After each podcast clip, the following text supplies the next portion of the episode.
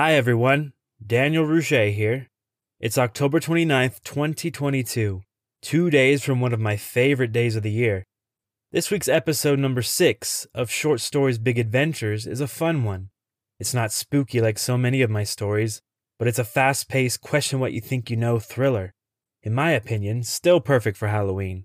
If you like what you hear, you should 100% check out my website at www.danielhasavoice.com.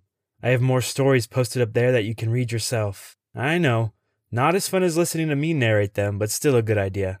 Or check out my Instagram at daniel.has.a.voice. That's Daniel has a voice. Feel free to message me and let me know what you think about the podcast and what you hope for in future episodes. But for now, let's get into the story. So sit back, blast those headphones to an acceptable decibel, and take a short trip with me.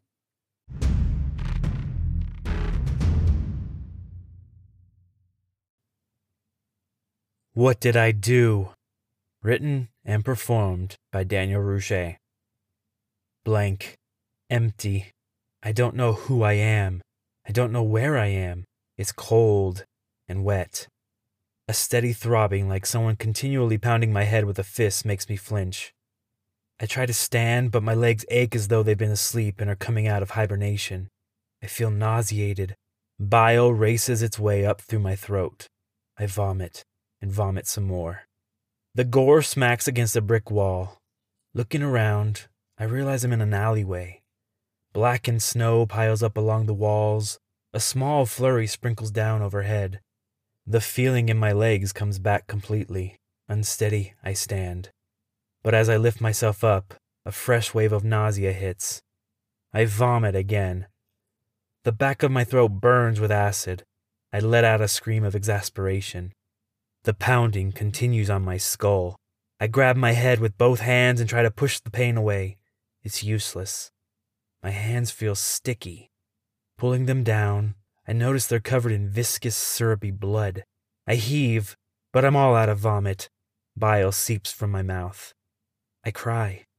What is happening? That's when I notice flashing red and white lights hitting the walls of the alley. I don't hear a siren. I yell, Help! Men in suits rush the alley, guns drawn. Please, help! I feel like I may be seeing things because, instead of coming to my aid, the men surround me and shout.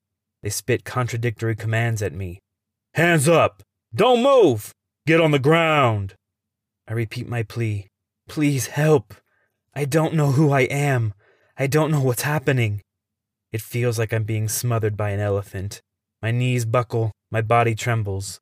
As I go down, I see a man lying on the ground a few paces away from me. He's unconscious. Smack. I hit the ground and follow suit. Wake up, a voice snarls. My eyelids feel like lead, but I comply.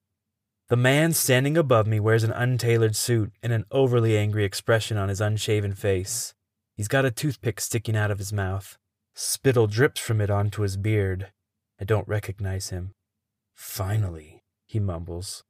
Blinding white light surrounds him like a halo, but it's clear this man is no angel. Let's get right to it, he says. You're going away for a long time, but if you cooperate, we can make it more comfortable for you. I feel light-headed.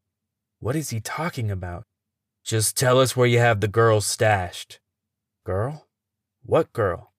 He's talking, but the words might as well be Mandarin. I shake my head, trying to break out of this nightmare and get back to where things make sense. No?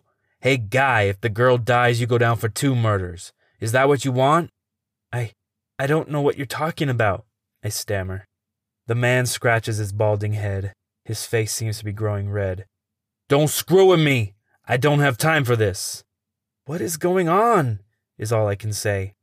A hand grips the man's shoulder now. He turns so quickly and angrily, I think he may slug whoever has him by the shoulder but he doesn't. He quiets down and steps back. This new person, a woman with shoulder length brown hair and commanding eyes, steps into view. She's quiet for a moment, studying me. I look away, not able to play this game. Jacqueline Miller, 16 years old. She's out there somewhere, scared. Now, I don't know why you took her or what you've done to her, but I know she doesn't deserve this, and we've got you. Can't do anything more to her, so please, just let us know where you have her stashed so she can go home to her family. I'm stunned. My heart hurts. I would never do what they're saying. I'd never hurt anyone. I think. Would I? I just don't know. I don't know who I am. Am I the monster they think I am? I want to help, but I don't know what you're talking about. I don't remember anything, I admit. The man makes a loud sighing sound. The woman just stares. James Wilson, 32 years old. You live alone. You're an aspiring artist, but haven't sold anything in over a year. You don't feel like you're living up to your potential, and you detest anyone who has what you want. You're antisocial. I don't react, so she continues. I don't think you're a bad person. You're just tired of failing. Maybe you saw Jacqueline at the grocery store or the library. She smiled. and made you feel good for the first time in a long time. Maybe her smile made you feel like you aren't a failure. And so, you wanted that feeling to stay. So you took her. I shake my head. Stop! I don't know a Jacqueline. But you claim you don't remember anything. So could it be possible that you do know her and you just don't remember? No! I shout. No reaction. I believe you, James, she finally says. You do? Yes. Your head injury is pretty severe. Your doctors say memory loss is common. But I know you. I know what you're capable of. I. You killed your cousin with the same bat he used to knock the memory out of you. He knew what you'd done. He confronted you, and you killed him. Maybe he attacked first, but you finished him off. I remember the unconscious man in the alley. Did I do that? It seems possible and impossible at the same time. But I was the only other person in the alley. I must have. What was his name? I ask. The suit man says, Andrew. A flash of memory plays across my mind. I'm gripping the bat over my shoulders. Andrew throws his hands over his face. I swing down. Tears spill over, streaming down my cheeks. I did that. I killed Andrew. I'm sorry. I'm so sorry. The woman nods her head. I know you are, James. But that brings us back to Jacqueline. We need to know where she is. I close my eyes and try to think. I can't remember. She snaps her fingers, and the man in the suit hands her something in a plastic bag. It's a red sweater, frayed on the sleeves. She pulls it out of the bag and brings it toward me. This is Jacqueline's. Take it. I hesitate. She thrusts it at me, and it falls into my arms. I breathe in. A distinct cotton candy smell fills my nose. Another image pops into my head. It's a blonde teenager. She's smiling. Her big blue eyes seem like they're looking right at me. Jacqueline. I'm sure it's her. And then I remember. Still crying, I hand the woman the sweater and say, I can take you to her. Just tell us where she is, the man almost shouts. I shake my head. You'll need me to get to her. The woman smiles. Fine, James. But if this turns out to be a lie, you'll pay for it. I want to help. My voice cracks. I don't know why I would have done this, but I don't want Jacqueline to die. Well, that's good at least, the woman says. They help me out of bed and get me dressed, cuffs and all. It's hard to walk and my head spins, but it's worth it if I can help Jacqueline out of the mess I put her in. When we get out of the room, I realize we aren't in a hospital. We're in a small clinic instead. It's empty, except for a doctor and a handful of nurses. The woman talks to one of them in the corner. He looks over at me and nods. She walks back to me. Your doctor's given us the okay to take you, but you've got to come back for observation. I nod, not too worried about myself at the moment. We get into a black SUV and drive. I still have so many gaps in my memory, but I manage to get us to the building without too many wrong turns. It's a large office building covered in 20 stories of glass. Why did I bring her here? The woman seems to have the same question. You're positive Jacqueline's in there? I nod. I think so. The security guard at the front desk stares as we cross the threshold. The woman and man hold out badges and he waves us past. The elevator opens and my lungs close. I'm suddenly afraid of what we might find. I don't know what I would do if we found Jacqueline dead. I don't think I can handle the guilt. I feel like I'm having a panic attack. My chest is tight. Why are you so nervous? The man asks. I can't speak, so I just shake my head and push the 20th floor button. Taking deep breaths, I count as we make our way up. We finally reach the top floor. My breathing seems to steady. I right myself and head into the room. It's completely empty. Wires hang from the ceiling. Cubicles lie scattered around. It appears that some company just up and left one day. At the far end stands a wall, so I head straight for it. When we reach it, I stop. Now what? The woman asks. I search the wall until I find it. There's a tiny bolt barely sticking out of the wall about seven feet up. I'm going to need my hands, I say. That's a negative, the man protests. I can't reach what I need to. Please. The man looks at the woman. She nods, so he obediently takes the cuffs off. I immediately place my hands on the wall. Reaching for the bolt, I push it down. A touchscreen pops out of the wall at eye level. I have no words. I remember all this, but it makes no sense to me. It seems like a movie. Then I place my hand on the touchscreen. It beeps and lights up yellow. A tiny camera at the top of the screen blinks red. I place my eyes directly in front. Another beep, and the screen flashes green. A sound like air escaping someone's mouth sounds, and the wall begins to separate. I feel my mouth hanging as I watch. The others stare too. Once the wall recedes, two metal doors, like the entrance to an elevator, release as well. A room appears a cot, a sink and a small toilet, food along the back wall, a computer screen on a metal desk. It looks like a bunker, but no one is there. Jacqueline, the woman calls. No response. I knew this guy was screwing with us. She's not here, the man shouts. The woman grabs my arm, her grip stronger than I would have expected. Where is she?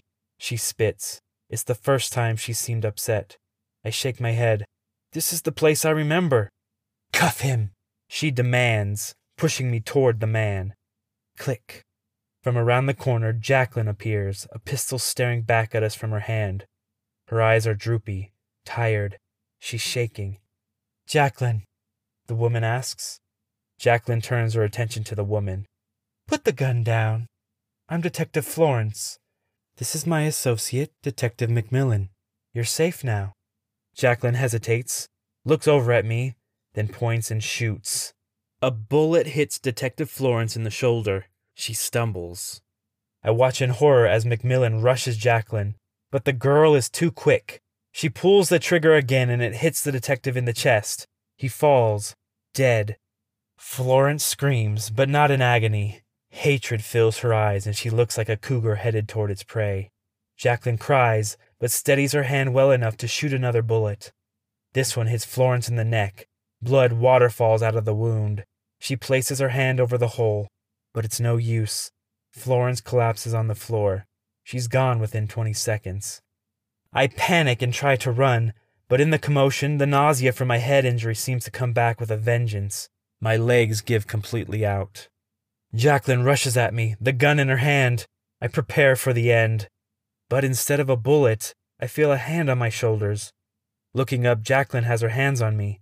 She's propping my head up with a jacket. Are you okay, Detective Wilson? Oh man, that's a lot of blood. She's not looking at me now. Her eyes are burning holes into Florence's dead body. What did you call me? I ask. Detective Wilson, she says.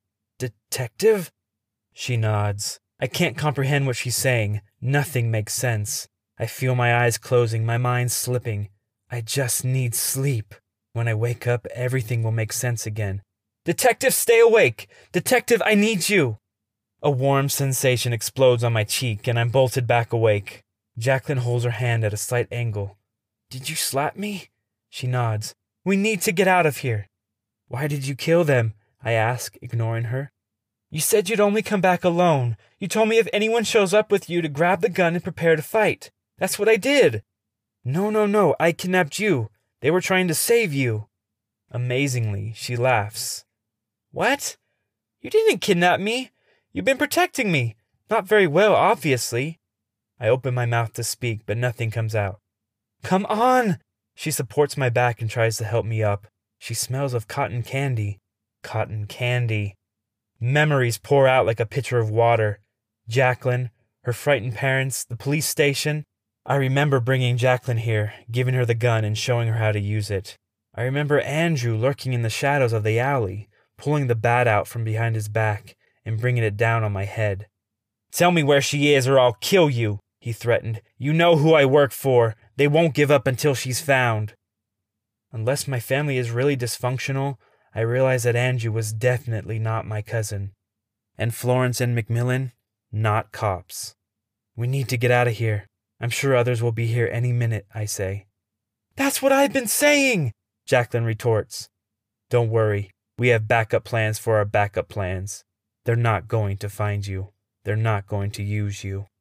She looks into my eyes, trusting, and I finally know who I am.